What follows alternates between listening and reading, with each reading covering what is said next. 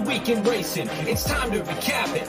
And who better to do it than Michael and Magic? Two bros slash pros who cover the highs and lows of racing around the globe on every one of their shows. Real fans look forward to these guys and their last thoughts because they know they're not talking out of their royal ascot. What they say makes sense. So ladies and gents, sit back and relax as Blinkers Off presents The Magic Mike Show, where you hear the experts speak. The Magic Mike Show. Tune into the show every week. The Magic Mike Show. You can trust the show is the bomb because it's being brought to you by RacingDudes.com.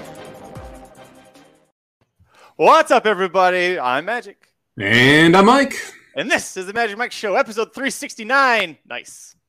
on 420. Way, huzzah! Hey, it's like we did this on purpose. It really was an accident. Uh, Mike is going to be driving to Keeneland tomorrow on Thursday because he's got the Grade One Gamble on Saturday. Um, so we are like, hey, we'll do the episode a, a, day early. And then I realized this morning when either you or Jared texted me, I didn't realize it was 420. I was like, well, it is kind of tradition to uh, be live on 420 for the Magic Mike Show. So uh, apologies to Greg and to everybody else that we kind of surprised at the last second, but we're live. We're talking Keeneland Saturday, and uh, I can't wait to get the Keeneland Wednesday taste out of my mouth. Yeah, that uh, that was a tough sequence. Not gonna lie. Uh, pick six carries. The pick five paid like 12 grand, something like that. Pick four ended up paying 1600. Uh, some pretty bad favorites. Some interesting rides. you know, when you're lone speed, you, you kind of want to be on the lead. And Irad wasn't really interested in that early. That was a little surprising, but what can you do? Uh, and then, then you have the, you know, you're, we get a nice price on a maker home in the first one. You have the Romans in the second that gets home at a price. I'm not getting to that four in the last leg anyway, so I'm not overly frustrated. I had it. Sequence. It was on my so There you go. There you go. And Camp Hope made sense. Hell of a bob for that horse uh, in the in the, in the ninth there at Keeneland. Uh, it's a tough day, but I will say uh, speed seemed to be a little bit better today on the dirt and turfs you still do not want to be on the lead. Those are the kind of my takeaways from it. So I'm still handicapping with that in mind. We'll see if it changes the next couple days leading up to Saturday in the Grade One Gamble. If anyone's going to be there, let me know. I'll be on track Friday in the grandstand, Saturday in the Phoenix room. So hit me up, drop me a, a DM on Twitter, and uh, see if we can grab beer or something. Yeah, I will say it is it is a wonderful feeling as a Racing Dudes member when you get recognized at the racetrack. It's it's a little odd when you get recognized away from the racetrack when it happens, but we still appreciate that. Um, Charles B mentioning the five, uh, the Lacey Gaudet horse. Uh, the reins broke on the on the horse. I didn't see that. I all I saw was that oh. the horse completely like Irad didn't really push him ever. That makes sense. Yeah, it was an extremely weird ride. Um, I still say there's a reason, you know, Chad's making the right move with Prat overall, but uh, Chris says as a holder of a five nine exact in the last, I need a shower and a cigarette. That was a, uh, yeah, the four got you on both. The, the five was leading until yep. the end. The nine was second until the end, and the four came up. Chris, I'm sorry. I, I, I, don't wish that. My ticket was already blown. I didn't need that horse. Um, it, wasn't even, it wasn't even Mike Maker that got you, Chris.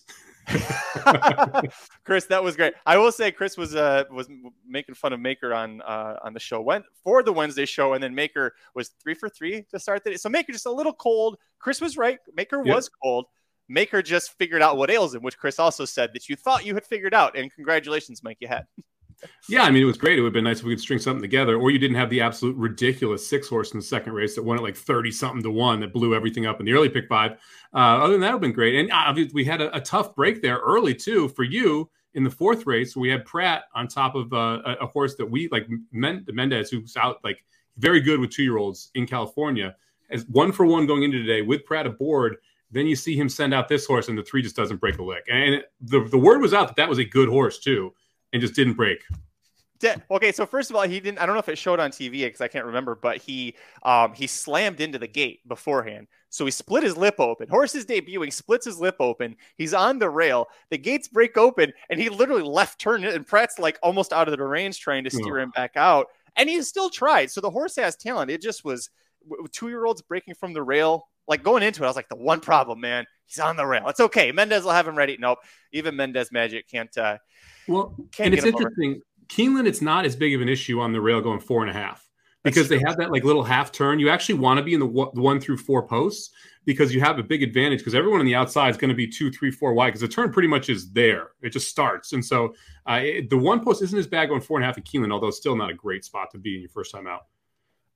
You know, it is a great place to be. Right here on the Magic Mike Show with Mike and I, we're looking at Keeneland's Saturday late pick four. We've got two graded stakes races. Uh, Mike, I went really shallow. I haven't looked at your ticket yet, but I went pretty shallow with mine. So we'll see what you did with yours. I wish we'd gone shallow for the Wednesday one because we had like 20 minutes to do it. and yet we went both really deep in that spot.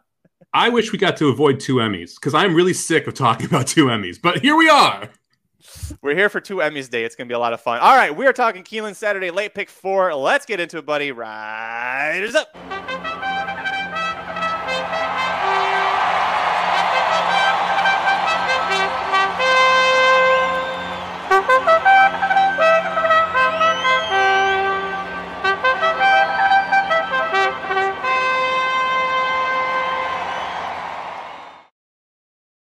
Before I forget, too, uh, if you missed the show or if you saw the show last time, the uh, the last show, uh, rather than Magic Mike show, uh, Mike has an over the rail segment that we're going to do up a, a, stable up at the end. So we meant to do it for the uh, for the show on Monday. We didn't get, we ran out of time for it, but a race from last Saturday at Keeneland. Very key moving forward. So after we get done with this, make sure you stay tuned because we're going to have some great information. But we are kicking off Saturday's late pick four, Mike, with race seven.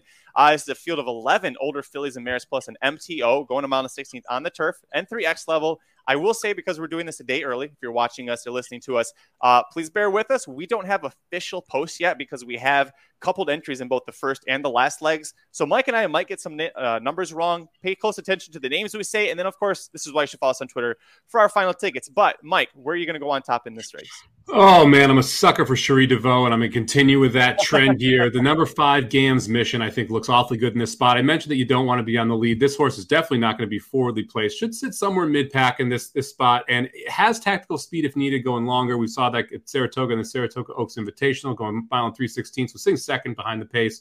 Uh, last time out at Fairgrounds, I thought this horse actually ran really well. Lost as she can't sing. Look, she can't sing had a dream fairgrounds. Like absolutely unbelievable in those two races and, and took a step forward off of that one. So i'm not going to hold losing to she can't sing against Gam's mission. Additionally, this is second off the layoff for Gam's mission. And those who don't know Sherry's, Cherie DeVoe, she was Chad Brown's assistant trainer before going out on her own about two years ago. If you look at her percentages, they're kind of ridiculous 26% second off the layoff, 19% on turf, 19% in routes, 26% in allowances, 25% overall. She gets the most out of her horses. She places her horses well. Second off the layoff here, I think, is a great opportunity for Gam's Mission to take a step forward. This is a, uh, a daughter of Noble Mission. We know how much I like Noble Mission. I think second out here, you're going to see a nice step forward. And, and if you look at who she's been running against, too, that's the other big part of this, right? Eh, her losses have come to Santa Barbara, Con Lima, Plummalee, and she can't sing. I mean, that's that's a pretty darn good list. And your four losses, and she's won four times. So she likes to win, or she loses to very good horses. I don't think there's any of those runners in here. I'll take Gam's Mission on top. Yep, my top pick too. Um, the only bad effort, and you could say that, that she's had, um, was the Saratoga Oaks, and she lost to Con Lima because they were like, "Well, listen, we couldn't beat Con Lima last time running our normal running style." The Belmont Oaks. Let's try just chasing her. We'll chase from second, and then she just falls apart because you were chasing Con Lima when she was lone speed. Um, yep. So even that, not a bad effort. And then the, on debut, she loses to Aunt Pearl. Aunt Pearl goes off to be that she wins that race, then the Jessamine, and then the Breeders' Cup Juvenile uh, Filly Mare Turf. So then this horse comes back from losing to Aunt Pearl and wins three straight races, including a grade three. Yeah, I love this horse on top. Um, I love that the biscuit's going to keep riding with her here. Uh, where do you want to go next? We're going to have a nice little press, a, a group press ticket here. So we're going to play a five dollar ticket. We'll single Gam's mission in this spot. Agreed? Yes. Okay, cool. All right, I'm going to go with the seven. Flip it next. Uh, this is a, another horse that I think is going to take a nice step forward here. First time out as a four year old.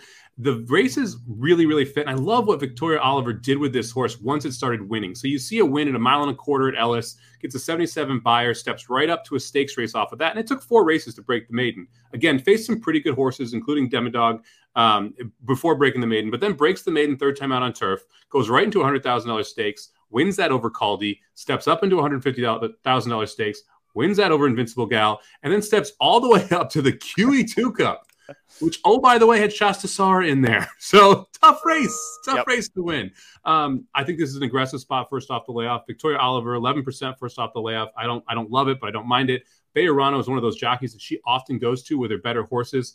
I think this is an aggressive placement here, um, first time out, and I, I think that Flippin's going to be ready to go. And if we're able to handle the distance, which ironically is funny to say is the one thing I'm concerned about, I think a mile and 16th might be a little bit too short. This might be a horse you want next out, not this out, if, if you do stretch out next time.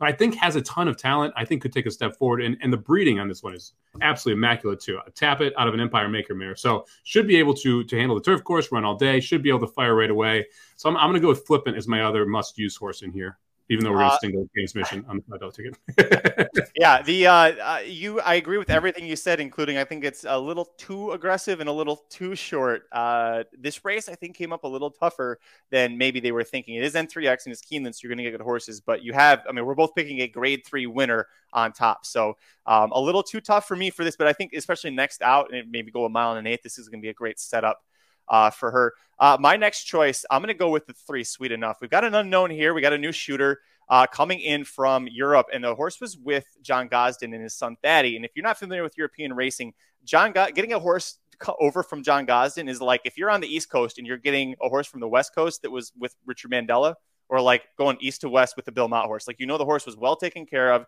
The horse was um, properly spotted, everything was handled properly with this horse before it gets to your care. Roger Attfield, four starts so far, at least uh, when the PPs I had uh, were made. He's got four starts, one winner in two seconds. And by the way, that win was the grade one Maker's Mark mile. Like he's doing pretty good at Keeneland so far. Maybe that's what enticed Irad to jump aboard. Maybe it was a different reason, but I love the fact that Irad is going to be riding in here. Horse was a two time stakes winner in Europe. Uh, but I have three concerns. Number one, first time North America, always a major test, right? You all you never know what's going to happen. Number two, two prior starts off the bench in the past, both of them not great. Number three, all three of her wins, they came while either leading or pressing. And the turf course still not playing great to speed. Um, between now and Saturday, maybe that changes. She's also, I think, if she gets her normal running style in Europe, which was to press or to, to set the pace, she might be lone speed. So I'm going to take a shot on her, but there are a lot of question marks. And if the price comes out and she's pretty short, I, I wouldn't hate you if you don't want to use her at all.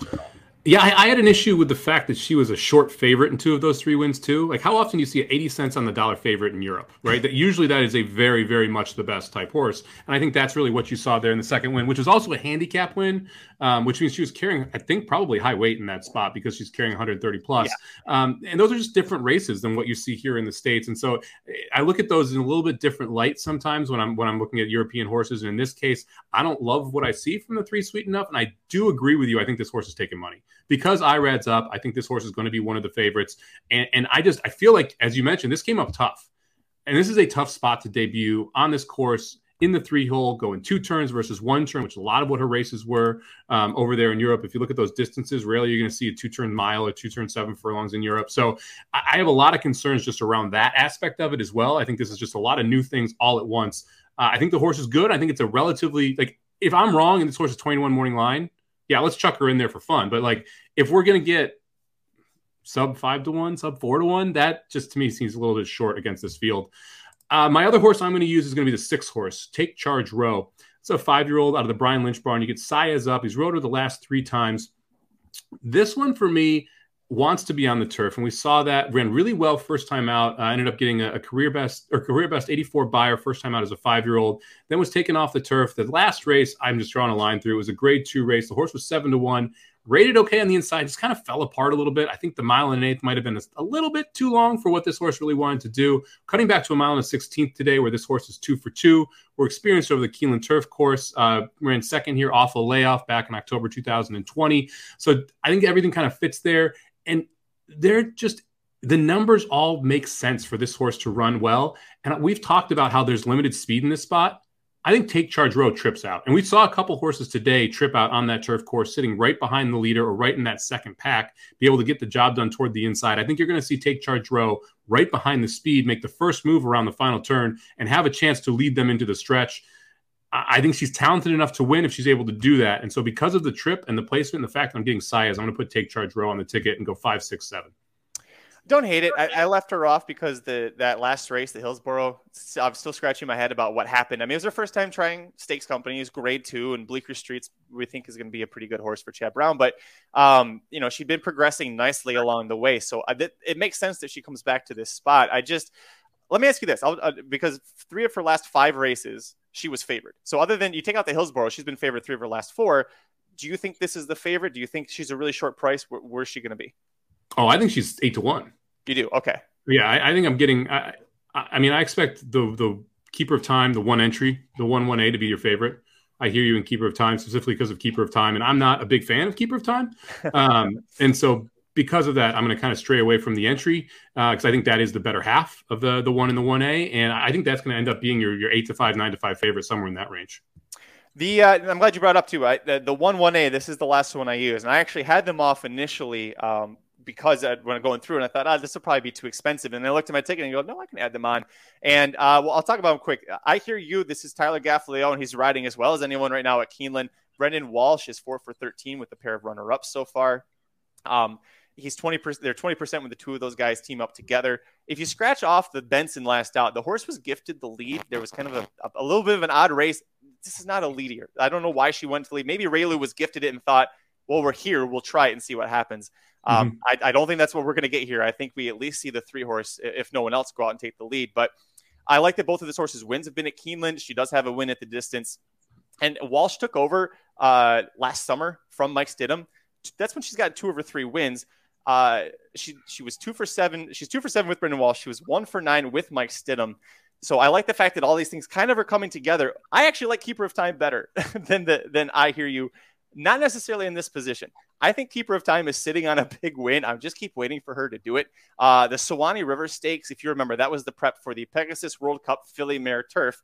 And out of that Suwannee River, I said, other than Sweet Melania, I want Keeper of Time because there was no pace to chase. She was coming off of the bench and she's a deep closer. I thought, listen, you put some speed into a race and she'll do great. And then she goes on the synthetic at Gulfstream next out. And what happens? Synthetic doesn't hold it two turns unless you and I are live for a show. And then so she wins. and then she goes to the Buena Vista Stakes, Mike. And then uh, Mike Smith has her in the right position, but she's stuck on the rail. Three of the four horses early, they hit the superfecta. That fourth horse, Mike, you know what happened? That was the one directly in front of Keeper of Time. And when that horse started quitting, Mike Smith had four horses in front of him, and they just kept doing this down the front stretch backwards. So I'm going to scratch that off completely. I'm going to use her. The problem is there still isn't a lot of pace in here. She needs pace. So if you don't want to use one one A because you think they're going to be a short price like Mike, I get it. I got I just give this horse like five speed horses to chase. Yeah, that, I so the reason I so I think the one way is going to be the favorite because of keeper of time. I have in my notes terrible trip, obvious, right? And a lot of times when it says terrible trip, obvious, that means uh-huh. everyone is going to see it. And when everyone sees it, there is no value in knowing there's a terrible trip because it's going to be talked about in the morning. We talked about on the live feed. The Keeneland show will talk about it on Saturday morning. Everyone's going to know Keeper of Time got a shit trip in that race. And, and the Beyer came back good enough for a fifth place finish. And you, you cross draw line through the synthetic. And the race before that was pretty good. You know what else she hasn't done? Go a mile and 16th. It's true. That's a problem for me. What like this is the first time we're going to try a mile and 16th here. I'm not positive that she wants the distance. And you know, like there's an old adage in horse racing Never bet the favorite when they're doing something for the first time. You'll hear it all over the place. It's actually a pretty decent rule, especially if it's a shorter price in a, in a competitive field. In this spot, I think the 1 1A is going to be your favorite. I think they're going to be a shorter price. The better of the two entries is doing something new for the first time. And I like other horses. So I, am going to leave the 1 1A off, although I understand why people would want to use it. It's just one of those where I think you got to go really short if you're using the 1 1A, or you got to chuck the horses altogether. Uh, what's nice is that this starts off the pick four sequence. So when race six ends and you get that first click, I'll be able to see the, the horse is two to five. If the entry is two to five, you're probably not going to stay on the ticket. Uh, but that's why it's important to watch for those ticks. Uh, also, you remind me of a horse, uh, Keeneland race two on Saturday. That was the exact same thing happened where the horse had a bad trip on debut initially, and everyone was like, look how it finished. And the horse was everyone's pick, got hammered way too hard and lost. that's why you don't do it the obvious trip troubles uh, like the, the the first time starter that doesn't break and rushes up and finishes second. The horse that gets completely blocked and everyone notices it. Like those horses they, they get overbet. And, and yes they had troubles trip and yes there's a there's a chance that they're going to improve and there's a reason people are betting them. But it, it goes back to like you not only need to pick winners you need to understand the value of a winner right? And if if a horse off a troubled trip should be three to one and you're getting seven to five that troubled trip is actually negatively affecting your opinion on that horse. It's not positively affecting it because everyone knows it. Great explanation. I appreciate that. We're going to move on. Second leg, late pick four sequence at Keeneland, race eight, the grade three Ben Ali Stakes. Eight older males going nine furlongs on the dirt here, including Warrant, who was my pick to win the big cap going to Mount Court at Santa Anita. Does he get the job done here, Mike? He does. I mean, this is this is the race where I'm not going to try and get too creative. I, I, think this is really a two horse race. I'm going to go too deep, although I don't love it. Um, I considered singling Warrant in this spot, but I am going to use the three horse proxy as well. Uh, I think the two Mighty Heart is a little interesting as a lone speed candidate, but I think Warrant is just the talent of the field. That that race at Santa Anita was awesome. This horse was an improving three year old going through the, the lower ranking three year old races. Uh, really turned a corner later in the season, took a nice step out there at Santa Anita. I think if you do see a replication of that race or any type of step forward uh, leaves this field in the dust. Yeah, Warrant. And not only that, but Mile and a Quarter, we were. I was like Mile and a Quarter for this horse. Uh, he's by constitution, but first Samurai, I'm like, he, ah, you start to be a little limited there. And I thought, well, maybe it's not the best field out there. listen, I've been a little down on Express Train. Express Train's really good. I need to stop. Mm-hmm. Kind of mm-hmm. like with two Emmys, who we're going to talk about in a minute. I need to stop being so just down on that horse.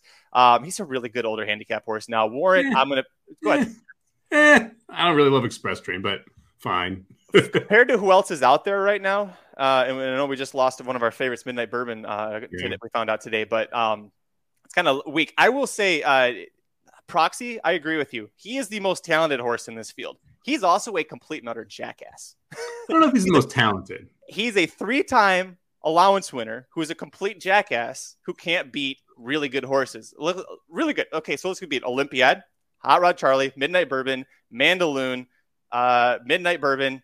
Okay, so those are all the horses that have beaten him here. I think between Warrant and Mighty Heart, one of those is good enough. It's going to beat him. Mighty Heart to me is all speed. You got to go gate to wire here, but he's got the potential to do it. I don't think I know that he and Cowboy Diplomacy have very comparable time form U.S. pace ratings, but if you look at the way that Colby Hernandez uh, has ridden a lot of times, I know with um, with this horse, he's putting him on the lead, but Colby Hernandez not always goes right to the front. And if he does, he doesn't often know what to do with it.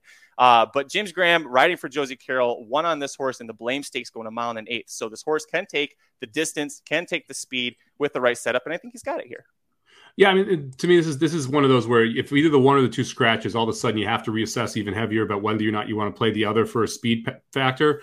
But look, I, I mean, uh, Warrant could be very good like a very good horse. And so for me, w- with tactical speed, which is key here, he's going to be able to sit close um, to whoever is on the lead if it's just one or two. And don't forget, we're going a mile and eighth here. So a lot of these races we've talked about going two turns or mile and 16th, short into the turn, short stretch, favor speed. In this case, we're going a mile and eighth. You got the full stretch. It's a more of a fair track in that sense. I think it's going to be tough for either the five or the three to lose this spot. I, but you look at Proxy's last race. I mean, pretty good start to the four year old campaign. Wins an allowance. Yeah, comes back and loses to Olympiad, but only loses by two to Olympiad. I consider losing by two to Olympiad about the same as losing by a head to Express Train, maybe better than losing by a head to Express Train, because I would take Olympiad over Express Train if they faced today. So it, for me, I think that the three has to be respected in this spot because it, it, if that horse continues to improve and this third off the layoff for a four year old, uh, it's a logical spot for Proxy to continue to improve. And if so, watch out. That's true. Everything that you said is true. I just hate this horse. He's a jack.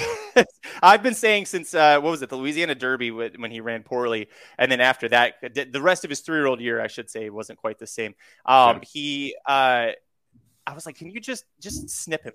He needs to be snipped because at this point, I'm not kidding. He is an allowance, a three-time allowance winner, and if you don't win this race or come like get to the point where you watch him in the Ben Ali and go, oh, he's definitely going to win a greatest stakes next, they yeah, can fix some of the issues he's got up here.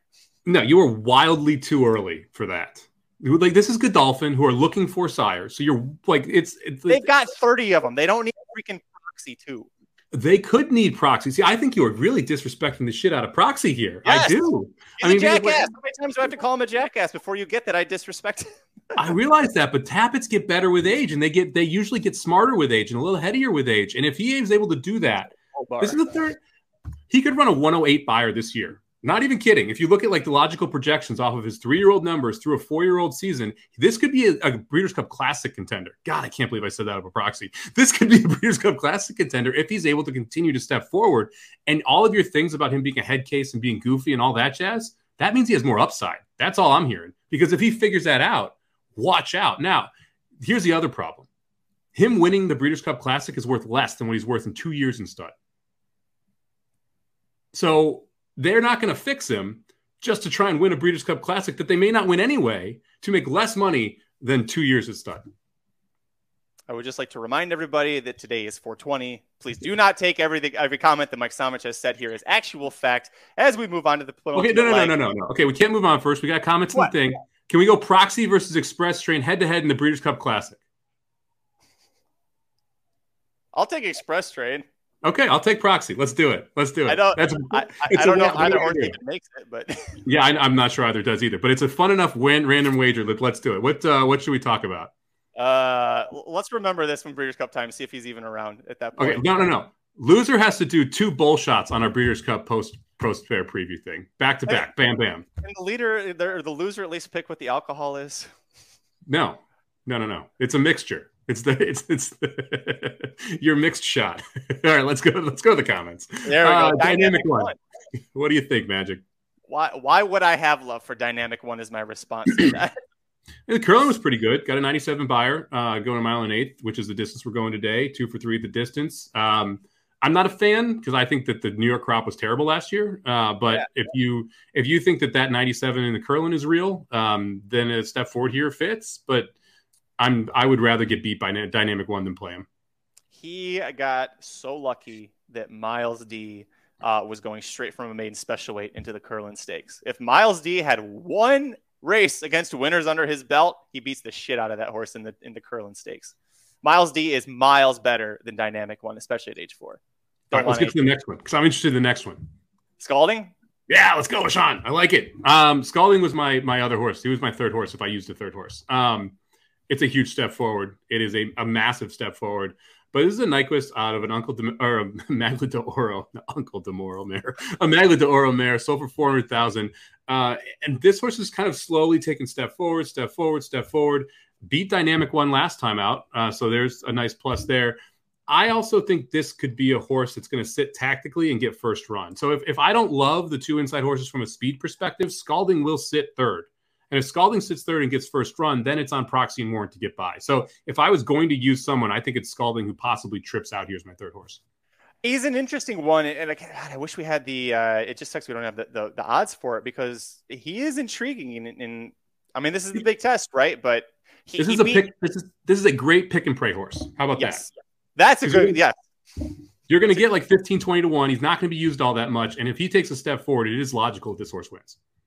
Um, he also beat Dynamic One by a bit. If he was a neck away from beating Dynamic One, I'd say no, but he beat him. He beat him handily enough, so th- that's a good spot there. Uh, Jason says there's something wrong with one male talking about another, wanting another male to get snipped. That's just wrong. Listen, I'm realistic. I am realistic, if nothing else, about that. I mean, I wouldn't. I'd, I'd consider it right now. I got a kid. We're good to go. Move along. oh, yes, yes, yeah, definitely. Moving on. Great. the, the, penultimate leg of the late pick four sequence at Keeneland on Saturday, April 23rd. Race nine, the grade two Dixiana Elkhorn Stakes going a mile and a half on the turf. And there's nine older males doing it, Mike. And most of the time you're like, all right, marathon on the turf. It's probably going to be a really slow race. We've got like four or five horses that want the lead here. Who wants the lead? Who? Let me ask you this: Who do you think actually leads first under the wire? I mean, two Emmys, right? Like, why not? I, I don't know. I don't know. There's there is four or five speed horses in here. I think it's awfully tough from that perspective. I I I, I cannot stop disrespecting two Emmys. I'm sorry, two Emmys. I apologize for disrespecting you. I will now use you in this spot because you are in the best form of anyone in this race. And the other horse who's in form, whose form is as good as yours in the back, is Channel Maker, who I'm not. Oh, no, I'm not going to do it. Not going to do it. Actually, yeah, I might exactly. Um, but this race was my least favorite by far of the four. Um, I, I, thought this one was tough. I, I thought that uh, you know I, I, don't really love anyone here. The mile and a half makes it kind of confusing, especially with the turf course playing right now. But I'm going to go to uh, Chris's favorite trainer here, Mike Maker, and put Bemma's boy on top on the inside, the one who I think is going to get a pretty good trip. I think you're going to have enough speed. Um, I want a horse that's coming off the pace. Uh, third time out here off a long, long layoff. I think you're going to see the best race. We've got multiple wins at a mile and a half, and Mike Maker really good at stretching horses out. Um, hate the fact it's by into mischief, but the fact we've won twice at a mile and a half will allow me to let uh, to get past that issue. So I'm going to go with Bemma's boy on top on the inside. Uh there's a strong chance you and I go four for four with top picks because I just looked at who you've got in the final leg. Uh, yeah, Bemma's boy. Uh, I've got some some new information for you because you brought a lot of great facts. Umberto Rispoli, riding for Mike, about the California jockey. Riding for now, he's not a California jockey anymore. He's a Kentucky jockey now. He's left. Uh, here's why this guy guy's a major upgrade, not my California. The statistical proof. How about that? He is seven for 22 for Mike Maker in turf routes. That's 32%. Look at the math on magic. Look at the. uh, yes. Uh, anyways, you brought all great points, and I just wanted to add that. Like, watch this not just for this horse, but watch Rispoli now that he's going to keep riding for Maker wherever Maker goes, is what it seems like. These mm-hmm. turf route numbers for Rispoli and Maker together, they're not a joke. Keep keep yep. playing them. Next pick. Uh, you know what? Another Mike Maker stat. He is now four for 22 at the meet. So he's getting hot. Yes. All of a sudden, after that one for 19 start, baby. Uh, so he's starting to move it up. Uh, my second pick is two Emmys because two Emmys is in the best form of anyone in this race right now. And I don't, I, I'm really sick of not being correct about who gets the lead in these races. And I don't know who's going to get the lead. I give up. I, I quit. I'm sorry. I don't know. Two Emmys is one of the horses that could. Tiberius Mercurius could. Channel Maker could. Like, I who is it's I think it's Bama Breeze could. Um, but here's the thing. Right now, the horse in the best form in this race is two Emmys. So I'm going to use two Emmys. That's my second pick. I went too deep. yeah, listen. I went into the Muniz Memorial. Uh, if you go back and listen to that fair, that was that Risen Star Stakes Day uh, or Louisiana Derby Day. I said I'm done. I'm officially done shitting on two Emmys. I'm going to use him, and it worked. It, I don't under, still understand that day how it worked so well, but uh, you said it. He's the most proven. He's the most informed of all the speed, the least question marks. The one that I would be a little bit worried about might be Phantom Currency, but he just raced two weeks ago, and now he's going to go a mile and a half. And what's funny is if you, um, when Mike and I got done talking about that weekend at Gulfstream, I said out of that race, I was like, look, he could go to the Elkhorn, but it's a quick turnaround in two weeks. Well, he's here. Yeah. I mean, and, he ran well there. I mean, 23, 46, 109. If he wants to do that, he's going to get the lead. Yep. It's not going to last a mile and a half, but he'll get the lead. So right, that's the thing. Yeah. It's it's really going to be a question of how these jockeys try and try and rate it out. And I kind of agree. I mean, Vachon's like my burner account right now. I kind of agree with Vachon. This size is going to be aggressive on Channel Maker because that's really what gets the job done. And what you see in these races is whoever's the most aggressive in the first sixteenth of a mile gets the lead, and then no one wants to press. Everyone wants to just slow it down. And that's why you see these dawdling internal fractions, these mile and a half races. I think you're going to see that again here. I think Channel Maker's a logical one. I'm going to throw the five in because of that. I think he might make the lead. Um, I also think if he sits second behind Phantom Currency or Two Emmys does, either of them has a very good chance of passing Phantom Currency because there's a lot to ask. Second off a layoff, quick turnaround, going wire to wire at a mile and a half over a turf course that isn't necessarily playing towards speed right now. I'm going to go 40 here. I'm going to use the nine another mystery. Um, this is the horse I should have used at NHC, and I did not. I'm kind of bummed about it because it won at 16 to one. Actually, I would have been even more bummed it lost the photo if I had used it. Um, this horse likes going a mile and a half. Done it five times in his career, one win, one second. Kind of fits for the come from behind setup here. Uh, the race two back at Houston was pretty good, and this is a big time, big time jockey upgrade. But you know what else I'm interested in? Prat has ridden this horse before which tells me that Prat believes in this horse. And that to me is awfully interesting. You don't often see Chris Block and Flavien Prat team up. Um, Chris, Chris Block, actually pretty good trainer, five for 26, 19% so far. This is a horse is owned by Chris Block. So it's not like they're just throwing this horse in there for absolutely no reason. And one of the, the crazy numbers here 15% in graded stakes, $8.66 ROI in those graded stakes. Pretty darn good uh, for Chris Block. Now, obviously, another mystery winning at 16 to 1 helped those numbers. But uh, I think this horse fits at this mile and a half distance. If we do see horses up front speed it up a little bit, I think another mysteries one ones could come from way out of it and and could get a decent setup and trip here. And since I'm going too deep in the previous leg, I'm to go four deep here. Listen, I don't hate. It. I think you're gonna get a good price on this horse too. Uh, that day that Prat rode at Arlington, that was uh, the final day of that was the final Mr. D Stakes, Arlington Million Day Stakes. Uh, he also rode Shantisara to win the Pucker Up Stakes earlier, and was famously on domestic spending when he was beaten by who, Mike? Uh, three Emmys. Ah, that Emmy. That was one Emmy. That was his first win, right? That was, was his first Emmy. Emmy. Yeah. Now he's two yeah, Emmys. That was that was the first of the two Emmys when he's got beaten me. When he went like oh, 145 for six furlongs or whatever ridiculously slow pace it was, and Prat just missed him by a nose. Bree, uh, Bree's keeping the Prat Daddy thing going. Bree, I, I, love it. Thank you for keeping this going. All right, let's move on. We have the final leg of the late pick four sequence here at Keeneland, Saturday, April 23rd, race 10. This is my favorite final leg we've had in a very long time that wasn't a stakes race. Mike, we've got 11 three year olds running seven furlongs on the dirt. It's a fun non winners of one allowance. These aren't maiden claimers, state breds. No. We've got proven winners, three year olds, all straight three year olds uh, going seven furlongs here. And Is your top pick the one one A Great Escape Momentous? Second pick. Oh, Mike, we almost went four for four. Okay. All right, I'll I let you thought talk we were- about your then. I thought we were gonna go four for four when you mentioned this because it's the Prat horse. Shocker. Um, look, B Sud. I I really like the debut effort. Uh, was here was at Keeneland, ends up running third in a race, which produces two next out winners. Was able to make the lead. Second time out at Churchill, goes seven furlongs, able to get the job done. What I love about that, okay, is you have a nice, obvious progression between those two races. Okay, you've got a first race out, second race, big time step forward. Then our then we take a long break. We run first race out. We almost match that that winning race. Guess what's going to happen when we run again? Big step forward. And if that happens, B side is going to win by open lengths. And I, I'm hoping we can get like four to one here. That's like because I feel like there's enough in here, including an absolutely awful favorite, which is going to be the favorite. Um, I think it's going to be the favorite. Uh, and so I'm hoping that we get B side here at, at that four to one ish price, uh, breaking out of the nine spot. I did go too deep in my must uses, but to me, the nine was a horse you have to use in this spot. Boy, you saw all the same things I did. Uh, what concerns me is some of the horses this, this horse beat, specifically Unpredictable Bay was a horse that Aaron drafted in the fantasy league. And I was like, I've never heard of this. It's because he'd run, I think, 13 times as a two year old. So, um, not a huge fan of that horse, but listen, everything that you said, man, this is this is mirroring how he debuted, right? Six to seven, six to seven. You're gonna take a nice step forward. Oh, by the way, Prat's aboard, so all great points. Um, let's talk about your second pick, my top choice. I thought we'd go four for four. Great Escape and Momentous. Which of the two horses do you like better? Because I'll let you talk about that one. I like the one A. You like the So- one A Momentous better. Good, because I I like do. Great Escape better. All right, you can you can kick it off with moment or that great escape. Then I'll talk. Perfect. Great Escape broke his maiden, going seven furlongs on se- uh, second asking.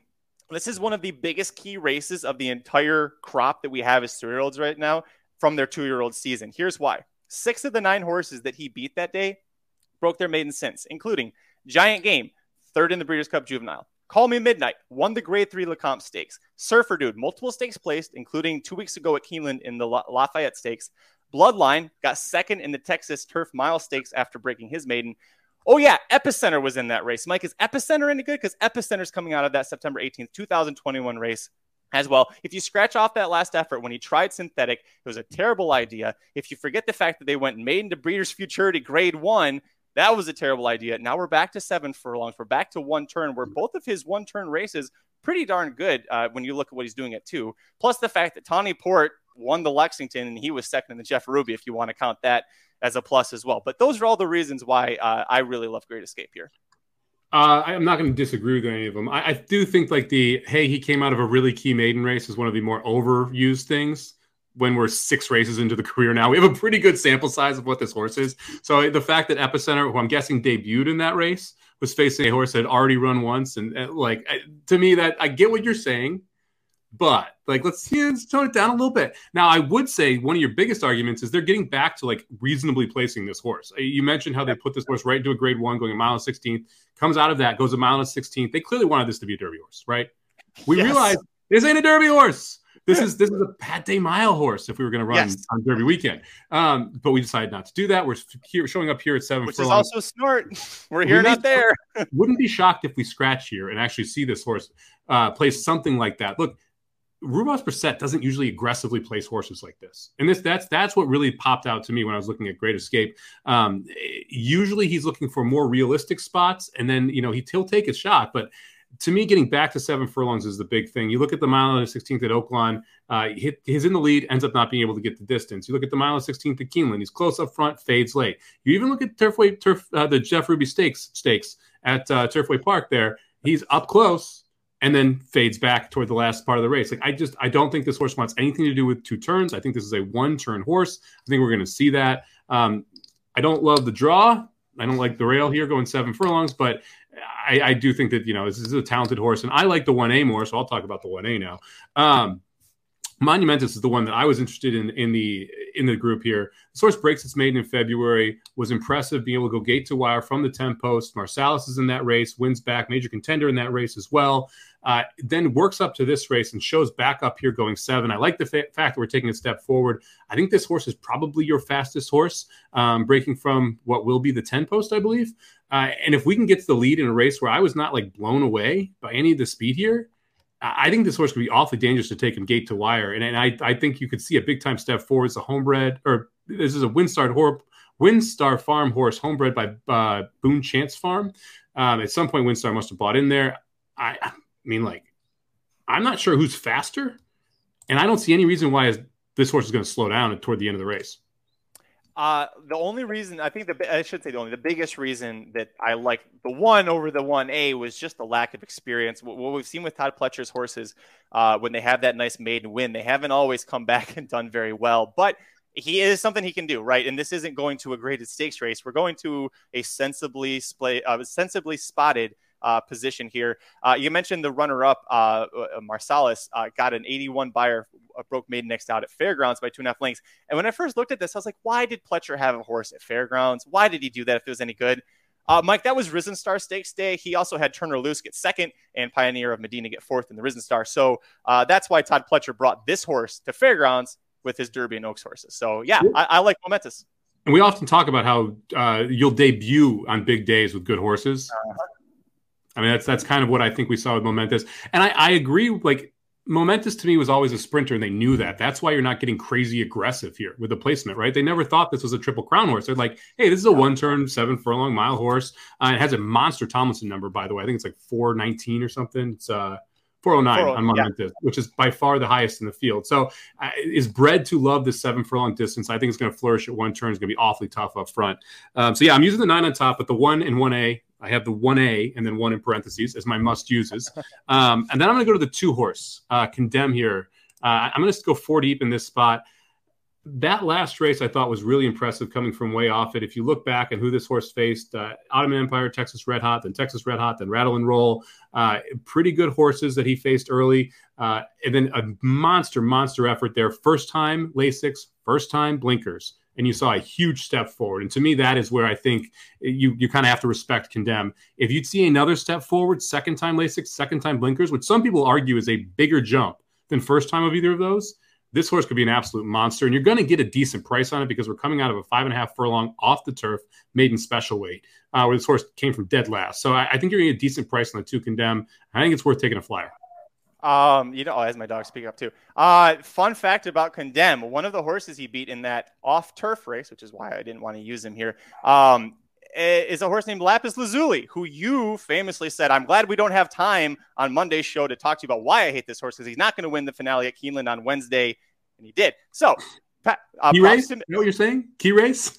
key race? Yeah. No, yeah. I, listen, I, I'm against Condemn because realistically because that was an off turf uh, field that he beat, but it was on fast dirt. The horse ran well, which you like to see visually ran well. And you brought up uh, the class and company this horse had been keeping as a two year old. I'm going to pass, but I get why you would want to use uh, the horse here.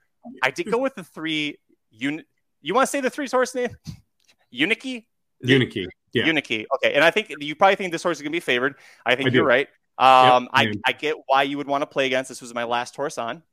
I'll tell you why. I'll, I'll, tell you why I like him, and then uh, then you can tell me why I'm an idiot. But um, yeah. first off, you've got a maiden winner versus winners next out, but you're mm-hmm. doing that with condemned, so I'm not too worried. Uh, the horse is exiting a sloppy race. I haven't actually looked to see what Lexington's weather is going to be, uh, but I'm it's guessing it's sunny all weekend. Sunny all weekend. All right, so we're not getting the slop. However, the horse did have a decent debut, set the pace, and then faded. Uh, got a 79 Beyer. That 90 Beyer is the best in the field, and that's probably a huge reason why the source will be, if not favored on the morning line, will definitely get probably over bet. Beyers get heavily bet. However, the race has been kind of okay, Mike. You've had four horses break their maidens out of that race. Under Oath won last Saturday at Keeneland by one and a half lengths with an 87 Beyer. And this horse beat that horse by uh, a little over two and a quarter lengths. So, how did, how did Cape Trafalgar do? Oh, Cape Trafalgar is freaking terrible. Okay, just checking. Just checking. So four horses broke their maiden. The second place horse, uh, well, he was third. It wasn't. It wasn't terrible, but was but was the what two to five favorite? Yeah. Yeah, he was a bad two to five favorite. yeah. So iffy. There there are a horse that will be a very short price. I agree with or or too short of a price for what the true value odds will be. I understand there are question marks enough to make you say I don't want to use. I am using, but I, I get why you would be against. Yeah, I mean, you're right. Uh, we've had a couple next out winners here, but one of them was on synthetic going five and a half. Another one was a maiden optional claiming going six and a half. And then there was under oath who Flavien Prat rode. Um, and so the, two of the three winners doing something completely different, right? So I, I, don't really care that they won back. And Cape Trafalgar was so bad. I mean, he was so bad. That that to me is the biggest knock on why I don't want to use this horse. Everyone's going to see under oath. They're going to see it in Natalis. Everyone's going to see Cape Trafalgar. We ran second, I think, in that race at two to five. But it was really terrible two to five, whatever it was, second, third. They're going to remember the name and think the horse got bad. Oh, this is a great race. We should totally be like. And then you're going to see Irad picking up the mount, and you're going to be like, "This is awesome."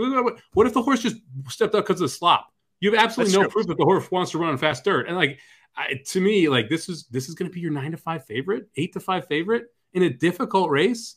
I know I don't want any interest. If it, like this is one of those like we talked about beep beep. I was like, look, if beep beep beats me, whatever, don't care. That's fine.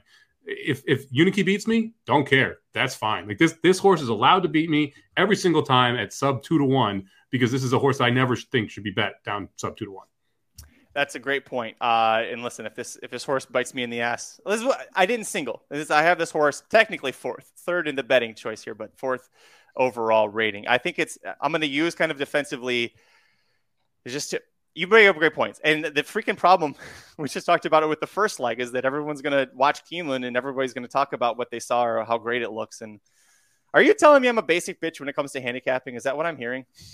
Uh, ticket structure, yes. Handicapping, no. You, you've you've you've evolved in the handicapping side. On the ticket structure side, you're defensively using your fourth choice, who was a terrible favorite at nine to five. That's a bad decision. But whatever, you know. Progress, Mike. Yeah, baby steps. Maybe maybe next 420, I'll have ticket structure figured out. I mean, that's to me, that's the problem. Look, you, you could make an argument that, that this is the most likely winner. The problem is that there is no way in hell this horse wins 33% of the time, and that's about what you would need to have a fair odds, and then to say it's your fourth choice, which means you like other horses more, and you're going to put on a horse that is a, a negative EV onto your ticket because you're scared of him, is like the definition of not correct ticket structure. That's all. That's all. That's all I'm saying. If he was your top choice, I'd be like, okay, I get it. Best horse, you like him the most. Okay, use him. It's when it's the fourth choice, and you're like, hey, I, you know, I like these other horses more, and I really love the one, one Great Escape, but I'm scared of the three. It's like, come on. Listen, you and I went three for three with our top picks, and then this last one it fell apart. So I feel like I need to just cover my ass as much as okay. uh, you've got one more horse to talk about. I don't want to skip over the four tough to tame because I was back and forth about using. Uh, maybe you can actually convince me to put him on. Well, I mean, I don't know. If I can't convince you to get rid of the three, I'm not sure if I can do anything. Uh, tough to tame. I've totally talked Uniki in the winner's circle, by the way. Just hammer the shit out of that horse. Uh, th- this is the horse that was clearly well thought of in the, the Christopher Davis barn. And as a, as a two year old, uh, went to the Iroquois, ran second to Major General, takes all the way up, steps all the way up to the Breeders' Cup Juvenile. Um, that race has come back pretty crappy, but we're not going to go there right now. The fact that they believed in this horse enough to put him into that race tells me quite a bit about it. Then you have this debut at Tampa, which wasn't wonderful. It was good, but not wonderful, right? It almost replicated the career best Beyer. Then they send this horse to Keeneland, which is the first interesting thing. And the horse bullets over the Keeneland track. That's the second interesting thing. And now they put him in here. You're not claiming this horse for 80K. No one's jumping in for it. So you're trying to get this horse eligible for some other conditions as well to me, this horse makes a ton of sense from that perspective here. So I, I do think that uh, Tough to Tame has a big time chance to take a step forward. Second time out as a three year old, and he's going to be awfully lined for a barn 17% second out, off a bullet workout, and, and should kind of sit the trip here. I mean, it has tactical speed, so should be able to sit in fourth or fifth spot and be able to make a nice move around the turn, be close enough to be engaged with the leaders, but not you know, close enough that I think you're going to get burnt up. And I think you're going to get a big price on the four. I, I think you're going to end up seeing something like 15 to one morning line. I think it's worth every penny of that. Bet Mitch, get rich. That's how you do it. You never bet Mitch Murrill on a favorite, but you always bet him in a long game. Um, that is a good. He is good on long shots. He can. He gets great value out of his horses. I think. Do you think that's true, or do you think you just get reminded every time he wins? I think I just get reminded every time he wins. I don't watch Mitch Murrill like 99% of the time. I'll be honest. Yeah. Um, I watch California in the big races. That's that's what I watch. Sorry. um, uh, what I ultimately left tough to tame off is is that Breeders' Cup juvenile effort. I mean, I, and you could say he just didn't show up um, because he did show up against Major General and almost beat him. And Major General hasn't turned into a Derby winner, but I'd say Major General is better than everything that's come out of the Breeders' Cup Juvenile, right? Like he came back and actually was decent in the Lexington to get. Was he second in that race? Yeah, I mean, to me, that like I, am willing to just draw a line through it. He might have hated Delmar. A lot of horses hate Delmar. He, he wasn't that close to the lead. He might not want to go two turns over that track. Like that track was speed favoring that weekend. There's a bunch of different things that you could say that are the reason that that that horse didn't run well. To me, it's the fact that that why did we ship here from Tampa? off of that effort. It's because you think the horse is live, and then the horse runs a bullet, which tells me that the horse is live. I, I think it's worth a flyer here at a big number. All right, that's gonna do it for this episode of the Magic Mike Show. At least in terms of the uh, the ticket structure talk here. Uh, Chris with a great comment. Mike going after Magic's ticket structure more so than Maker went after my picks today. I was like, uh, I think Mike's mad that I just called him out for his 420 uh, proxy winning the Breeders' Cup Classic. By the way, it's on Twitter. Please go retweet that at Curtis Keller. Let everybody know that Mike has made that definitive statement on the Magic Mike Show today. No, no, no, that I have proxy over Express Train in the Breeders' Cup Classic. It's a key point that Express Train is the other horse that's in this head-to-head wager. That's not what I see. this, this is not at all what I see. But hey, we will give our tickets one last time. Take a look below if you're watching a live or the replay. I'll start off. I'm going to go one one A, three five with two five with one three, then one one A, three four nine. That's twenty four dollars. Sorry, I thought I fixed that. I'm gonna, I'm gonna play a 50 cent ticket. I'm gonna go five, six, seven with three, five, with one, three, five, nine, with one, two, four, nine. That'll cost you 48 bucks for 50 cents. Uh, we both really like. Who do we really like in the first race? I can't even remember now. Gam's mission. Yeah, we both like the three. So if you want to play a five dollar ticket, play three with five, with one three, with one nine. That'll cost you twenty dollars for five bucks. Perfect. Could return some some coin. But put that in uh, pressed. Uh, that's a five. That's what that is. And this is fantastic radio. Thank you, everybody who's been listening uh, on the podcast version. I'm sure this is just enthralling for you. All right, there we go. I've got it updated now down below. Um, that's going to do it for the, at least this part of things. Uh, if you were just here for the Keeneland Saturday talk, thanks for joining us. Go over to youtube.com slash racing dudes. We've got all shit ton of Kentucky Derby uh, analysis at literally the top 24 points as of today, April 20th. Uh, we have videos that will be either up or soon to be up for those. So make sure you go check that out. But Mike, we got to go over the rails. No antics of any kind except speed, and there we go with the antics.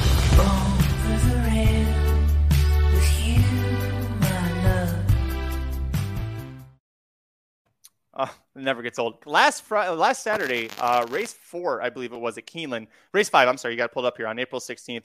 Uh, Mike, there were not one, not two, but I think uh, 18 horses out of this race that you liked. I'll turn it over to you, please. Yeah. So first off, um, I I often try and find key races before they're key races. If you're able to do so, it gives you a huge edge long term. So when I'm doing that, one of the first things I look for is okay, who wins the race, and do I believe that that horse is going to be one of those horses that can turn out a key race? In this case, the fifth race at uh, at, at Keeneland on April 16th, your eventual winner of the race was limited liability. Now, if you go back and you look at limited liability and the two year old season, the horse ran in the with anticipation, then ran in the Pilgrim. Uh, this is a Shug horse out of Kitten's Joy, or a Shug horse was a, a son of Kitten's Joy, um, missed a coinage and an Annapolis in those two races. So clearly very good horses. Uh, the six horse limited liability comes back and wins this race. So that right there tells me first off, we have a solid winner that I believe in. So that that's number one thing I'm looking for in a key race is do I really believe in the winner? And then it's who runs behind it.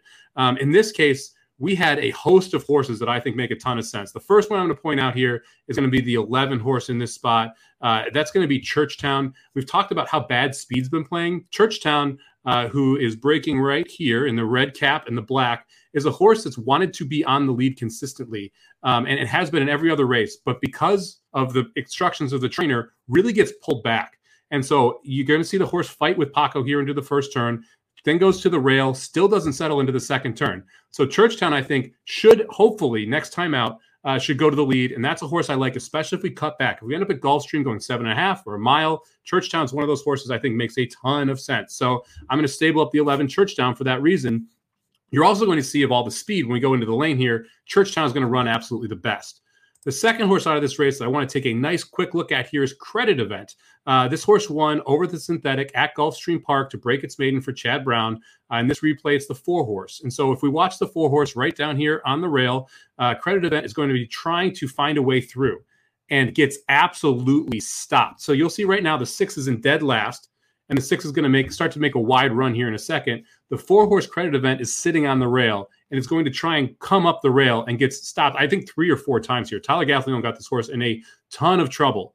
We have no how good this horse is. That's my main takeaway here. You never really got to see credit event run, and because of that, we don't really know how good credit event is. But we know on paper this race is going to look terrible. Ends up finishing third to last as your favorite, and you're like, oh, he's got room right here. Nope, gets shut off right down, and then the 11 is going to dip down into the four, and it's just backing it up from there. And right here, you're going to see Tyler Gaffalione have to absolutely stand up on the horse down the stretch.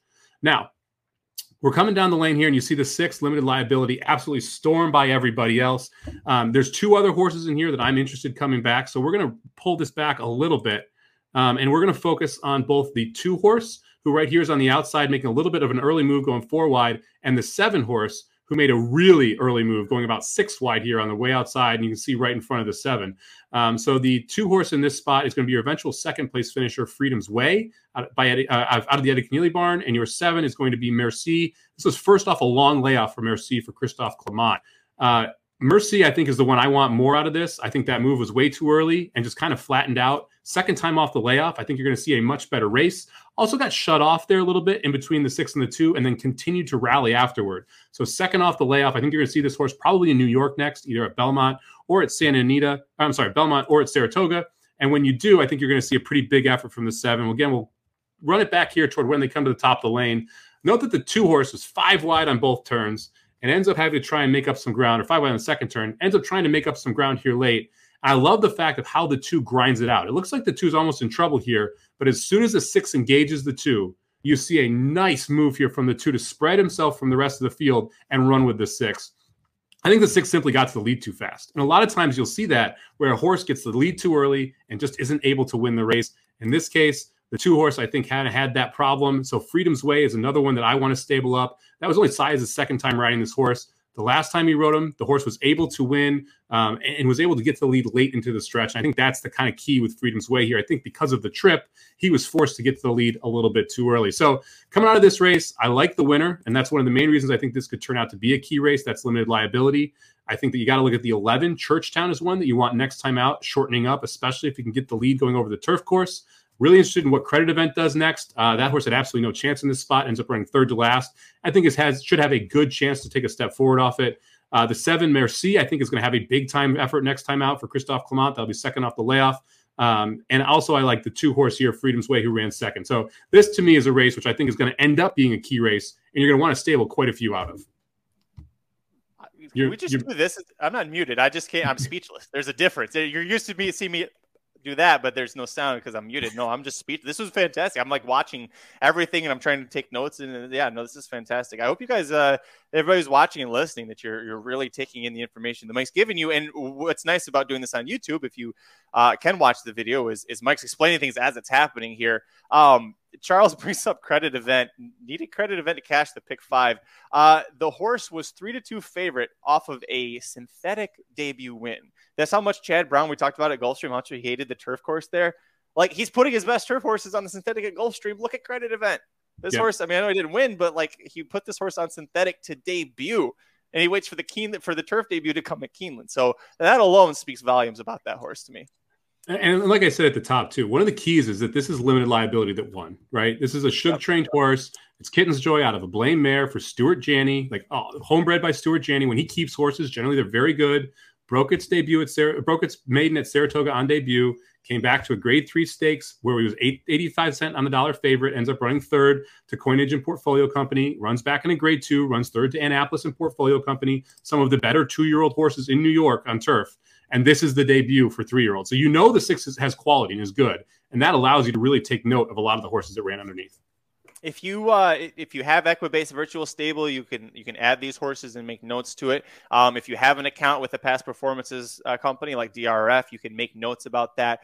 This is the kind of stuff when you should be doing this because these horses, multiple horses from this race, are going to show up at Belmont, at Saratoga, and not in allowance races. These are going to be stakes horses from this field, and you're going to get prices at 10 to 1, 12 to 1, 20 to 1. And one, at least one of these is going to pop at a big price. Don't be that person just sitting there going, I wish I, I wish I knew this. I wish I figured it out. All you had to do was just listen to Mike Somich tell you about why the, all of these horses were great coming out of this spot. So, uh, tons of great information, Mike. Thank you for doing that and the preparation, everything too. I know you had to. Uh, how many times did you watch that replay? 12, 13?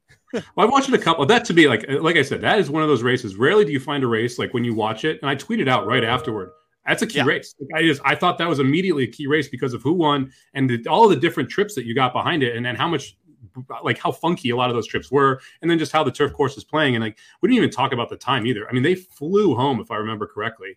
Yeah, they went one 114, 137, so 23 and 3, 143 and 3. They went 5 point, uh, 5.45 seconds for the final uh, 16th of a mile. So they were absolutely flying home there late too. It wasn't just okay, this is a good race. It was these times are exceptional for these this level of horse. Just yeah, well, and and, and limited liability. The for opening quarter was like 26 flat for for that horse. Uh, he was um yeah he, he was he was dawdling at the back, but man that that burst that turn of foot that's going to be real exciting come Saratoga. And we hope that you had an exciting time with us on the Magic Mike Show. Uh, we got a guy. Oh, shoot, what's past three? We definitely got a guy here. Mike, uh, thank you so much for joining us. You can follow us on Twitter. I am at Curtis Kellaward. He is at Somobomb 18, number one, number eight, corporate overlords at Racing underscore dudes. Remember, today's Wednesday. So tomorrow, Thursday, we have blinkers off and Dudes Who Bet Sports will both be live at youtube.com slash racing dudes. So go subscribe there. Click the notification bell. You'll be alerted when any of us go live. Like, hey, a surprise 420 show. Here we are, Mike. Uh, it was a lot of fun. I know, uh, I know, I know my ego took a little bit of a beating there on the ticket strap. I'm kidding. I have no ego. There is no ego for, to be beaten. It's fine. Uh, really appreciate everybody for joining us. We had a lot of fun in the comments. We'll be back on Monday and let's make that a derby centric show, Mike, because this past Monday, we were like, let's do Keeneland and maybe Derby. We could have easily done an hour of Derby. So next Monday, bring all of your Derby questions, your thoughts, your hot takes for the Magic Mike Show at 5 Eastern, 2 Pacific, and we'll be ready for you. Until then, I'm Magic. Sorry. And I'm Mike. And uh, you go ahead. You can dip, dip, dip, dip, Um, don't forget if you have if you have any questions, if you're listening to the podcast version of this, shoot us an email at either magicmike at race at racenews.com, I think that is, or contact racenews.com. Drop us a DM, whatever you want. Make sure you can ask any questions about the Derby you want, or if you want to bring back life advice. If anyone wants life advice from Magic and I, feel free to shoot some questions that way. Uh, we'll handle that and over the rails on Monday as well yeah, we had answered questions about bachelor party ideas in Saratoga. Um, I uh, I've got a couple ideas too for questions that I might submit. I'll probably I'll submit them under like a fake name. We'll I like it. If, if, you've never heard life advice on the Ryan Russillo podcast, I don't listen to the like. I think it's in some of them is interesting, but the life advice section, it's like the last twenty minutes of each podcast, is freaking hilarious. It's amazing. So listen to that. It might give you some ideas. We're here to help with all your in-law problems. oh boy. Uh yeah. Anyways, we'll be back on Monday. Send us those emails. Contact at racingdudes.com. We'll see you Monday. Take care. This has been a presentation of RacingDudes.com, your destination for all things horse racing and sports betting. Whether you want free winners, expert insider picks, up to the minute trackside weather reports, or podcasts and videos for betters of all skill levels. Never make another wager without visiting the Racing Dudes. First,